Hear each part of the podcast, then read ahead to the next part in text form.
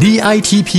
สร้างมูลค่าเพิ่มสู่โลกการค้า พอดแคสต์ที่จะช่วยเพิ่มมูลค่าสินค้าของคุณในตลาดโลก จัดโดยสำนักส่งเสริมนวัตกรรม และสร้างมูลค่าเพิ่มเพื่อการค้า กรมส่งเสริมการค้าระหว่างประเทศกระทรวงพาณิชย์ สวัสดีค่ะ พบกับพอดแคสต์ DITP สร้างมูลค่าเพิ่มสู่โลกการค้า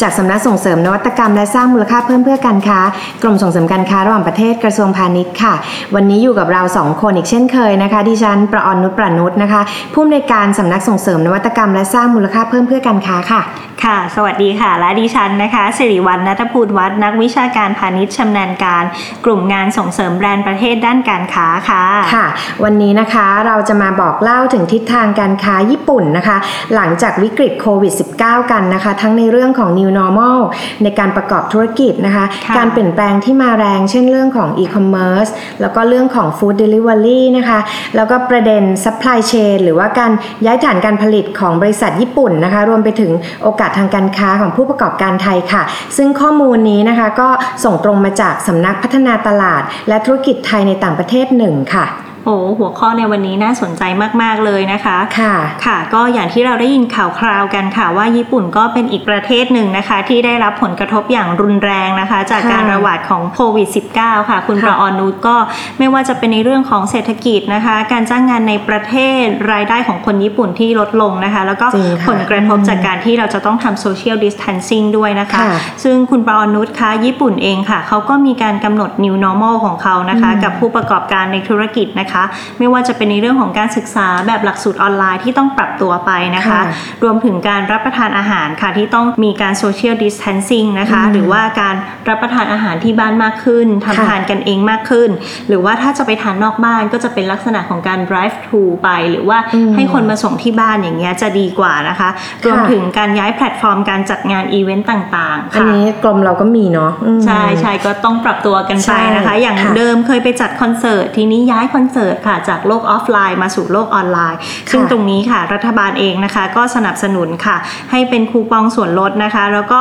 ต้องมีการกระตุ้นเศรษฐกิจภายในประเทศด้วยค่ะ ซึ่งก็ค่ะในเรื่องของการท่องเที่ยวค่ะเขาก็มีการให้ส่วนลดนะคะถึง 6,000 บาทต่อคืนเลยค่ะน่าสนใจมากเลยใช่ค่ะ ซึ่งก็นับเป็นโอกาสของผู้ประกอบการไทยนะคะค่ะอย่างพอคนก็มีการใช้จ่ายแล้วก็ปฏิบัติตัวตามแบบแนวทางของ social distancing เนี่ยเลือกค่ะซื้ออาหารไปทำที่บ้านมากขึ้นนะคะ แต่ก็ยังคงเลือกในสิ่งที่จำเป็นนะคะ แล้วก็อืมเข้ากับรูปแบบการใช้ชีวิตนะคะ การเลือกวัตถุดิบเนี่ยก็ลงเลือกแบบคุณภาพดีนะคะ เช่นค่ะพืชผักแบบออร์แกนิกนะคะอืมหรือว่าเลือกเป็นเซตพร้อมปรุงที่จะช่วยลดระยะเวลาในการทำอาหารนะคะค่ะถ้าผู้ประกอบการไทยโดยเฉพาะกลุ่มส่งออกอาหารทั้งอาหารสดแล้วก็อาหารแปรรูปเนี่ยก็สามารถที่จะจัดสรรแล้วก็ควบคุมคุณภาพต่างๆ ได้ ก็จะมีโอกาสในตลาดนี้มากขึ้นนะคะ ค่ะ ก็ยังไปได้นะคะค่ะธุรกิจอาหารทีนี้ค่ะมาต่อในเรื่องของ e-commerce แล้วก็ food delivery ที่ได้พูดไปแล้วเมื่อสักครู่นะคะ ก็ยังค่ะน่าสนใจค่ะ ซึ่งเดิมนะคะ การซื้อของออนไลน์ของคนญี่ปุ่นนะคะอืมก็ยัง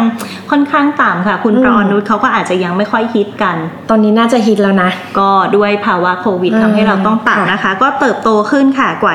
22%เลยนะคะ ซึ่งค่ะสินค้าที่นิยมเราไปดูกันหน่อยไหมคะ แน่นอนค่ะ หน้ากากอนามัยอันนี้ก็คล้ายๆบ้านเราใช่ขายอุดีปกรณ์ทางการแพทย์ค่ะของกินของใช้นะคะ แล้วก็สินค้าแม่และเด็กค่ะ ค่ะ จริงๆ อยากจะเล่านิดนึงว่าได้ได้อย่างอย่างล่าสุดนะคะ ที่เราค่ะจัดงาน DEmark Show นะคะ ที่ไอคอนสยามจริงมีผลงานให้ชมค่อนข้างเยอะ แล้วก็อืมจากที่เห็นสินค้าส่วนใหญ่เนี่ยก็เป็นสินค้าที่คิดมาเพื่อรองรับกับสถานการณ์โควิดนะคะค่ะซึ่งตรงนี้เนี่ยมันก็จะมีนักออกแบบดีไซเนอร์รุ่นใหม่ๆเนี่ยที่เขาออกแบบพวกหน้ากาก หรือว่าสินค้าที่จะรองรับมีดีไซน์เก๋ๆสวยๆนะคะอืมรวมถึงการใช้วัตถุดิบที่ที่เอ่อช่วยเสริมคุณลักษณะของหน้ากากตรงนี้ ซึ่งอันนี้ค่ะน่าสนใจมาก จริง ๆ อยากจะให้เอ่อท่านผู้ฟังเนี่ยได้มีโอกาสได้เข้าไปเยี่ยมชมในเว็บไซต์ dmarkaward.net นะคะในนั้นค่ะเนี่ยจะมีผลงานที่เขาส่งประกวดในปีนี้ แล้วก็ไปลุ้นกันค่ะว่า เราจะคนที่ได้รับรางวัลในปีนี้เนี่ยเราส่งไปประกวดต่อที่ญี่ปุ่นค่ะรางวัล G Mark อืมเดี๋ยวสักประมาณสิ้นปีเนี้เราก็คงจะได้เห็นผลงานได้ทราบผลเด่นๆของเรานะคะ ที่ว่าเอ่อในมุมมองของคณะกรรมการญี่ปุ่นแล้วเนี่ยในตลาดญี่ปุ่นแล้วเนี่ยสินค้าพวกเนี้ยเป็นยังไงกันบ้าง อันนี้น่าสนใจมากเลย ต้องบอกว่าชาติไทยนี่ไม่แพ้ชาติใดในโลกจริง ๆ สร้างมูลค่าเพิ่มให้กับสินค้าไทยเราได้ตลอดเลยนะคะใช่ค่ะ งั้นทีนี้นะคะอย่างที่ดิฉันพูดไปแล้วนะคะ ว่าตลาดออนไลน์หลังวิกฤตโควิดของที่ญี่ปุ่นเนี่ยค่ะก็เพิ่มขึ้นนะคะ ซึ่งตรงเนี้ยค่ะ จากเดิมที่อย่างที่บอกว่าเขาไม่ค่อยฮิตนะคะ ก็เริ่มที่จะมาซื้อแบบออนไลน์มากขึ้นทำให้ร้านค้าต่างๆ ในญี่ปุ่นค่ะ เขาก็ต้องปรับตัวค่ะ หันมาลงทุนด้านออนไลน์มากขึ้นนะคะ ซึ่งก็จะเป็นไปในทิศทางเดียวกันกับ food delivery นะคะ ที่ก็โตขึ้นถึงสามเท่าเลยละค่ะค่ะ ซึ่งก็ผู้ประกอบการไทยนะคะ อาจจะต้อง make sure กันแล้วนะคะ ว่าสินค้าของเราเนี่ยที่ผู้บริโภคเขามีความต้องการเนี่ยเราได้ขึ้นไปอยู่บนแพลตฟอร์มออนไลน์กับเขาแล้วหรือยังนะคะ หรือว่าเราควรจะเพิ่มกำลังการผลิตนะคะสำหรับสินค้าที่เป็นที่ต้องการในตลาดหรือเปล่านะคะไม่ว่าจะเป็นพวกของกินของใช้ค่ะข้าวบะหมี่ อาหารแปรรูปนะคะ รวมถึงเรื่องของอุปกรณ์ทางการแพทย์ต่างๆ ถ้าส่วนของ Food Delivery เนี่ยสินค้าของเราเนี่ยเหมาะกับช่องทางนี้หรือเปล่านะคะค่ะในญี่ปุ่นเนี่ย Food Delivery เจ้าใหญ่ของเขาก็คือ Uber Eats นะคะ D Delivery